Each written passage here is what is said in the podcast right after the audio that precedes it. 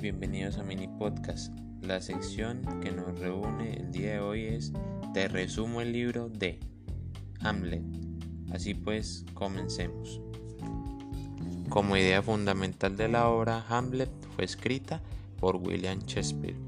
Su género son tragedia y drama. Su primera presentación fue en el 1609 la nacionalidad de William Shakespeare es inglesa. Por lo mismo, su obra se publicó en la nación o país de Inglaterra. Ahora vamos con el resumen. Plagado por la traición real, intrigas vengativas y un espíritu perturbado, Dinamarca está a punto de la destrucción. Inmediatamente después de la recién muerte del rey Hamlet, la viuda, la reina Gertrudis, se casa precipitadamente con Claudio, el propio hermano del rey Hamlet. El joven príncipe Hamlet se irrita ante la deslealtad de su madre y se aísla misteriosamente en el castillo de Helsingor. A medianoche, el errante fantasma del rey Hamlet expone al príncipe Hamlet una traición oculta. Claudio envenenó fatalmente al dominante rey Hamlet con el fin de robar su corona y su reina. El fantasma del rey le ruega a Hamlet que vengue su cruel asesinato. El príncipe Hamlet acuerda hacerlo y finge locura para disfrazar su sangriento motivo. Dos molestias causan problemas al rey Claudio. La primera, el joven Fortimbras de Noruega se ha alzado en armas contra Dinamarca con el fin de reclamar la tierra que su padre perdió. Claudio sofoca el desafío de Fortimbras, pero permite que el exaltado joven príncipe atraviese pacíficamente Dinamarca en camino a combatir contra Polonia. El segundo problema de Claudio es su desquiciado sobrino e hijastro, el príncipe Hamlet.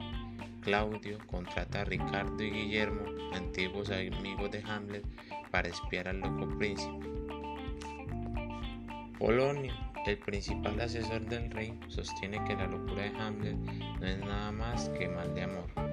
Siempre vigilante la castidad de su hija, Polonio ordenó a Ofelia rechazar la lujuriosa admiración de Hamlet, para demostrar que este rechazo causó la locura de Hamlet.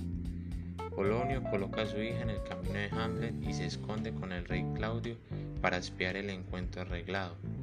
La demencia del príncipe parece más siniestra de lo esperado, y Claudio no está convencido de la explicación de Polonio.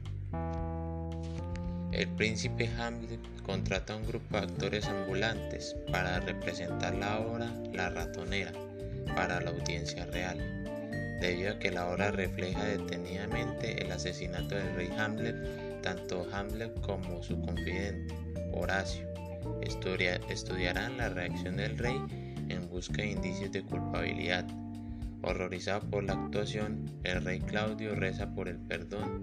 Sin embargo, debido a que posee su corona, su reina y su ambición, sus oraciones resultan no ser sinceras. Hamlet casi asesina al rey arrodillado, pero detiene su espada vengativa cuando recuerda que un alma asesinada en medio de la oración vuela directamente al cielo. En la cámara de la reina Gertrudis, Hamlet reprende a su madre por su deslealtad lujuriosa.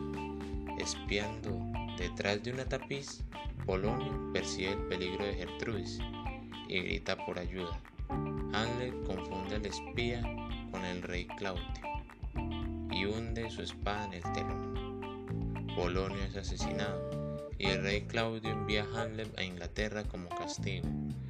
A borde del buque, el príncipe Hamlet intercepta una carta traicionera de Claudio, que ordena al rey de Inglaterra ejecutar a Hamlet, echando a perder el plan de Claudio. Hamlet falsifica una nueva carta nombrando a los espías Ricardo y Guillermo como los condenados a morir. La muerte de Polonio y su entierro deshonroso conduce a Ofelia a la locura.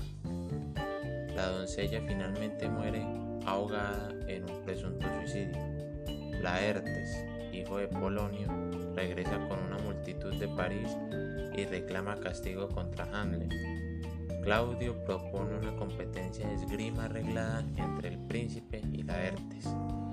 La espada de Hamlet estará desafilada para proteger a Laertes, mientras que la espada de Laertes será filosa y estará envenenada para matar a Hamlet según lo planeado.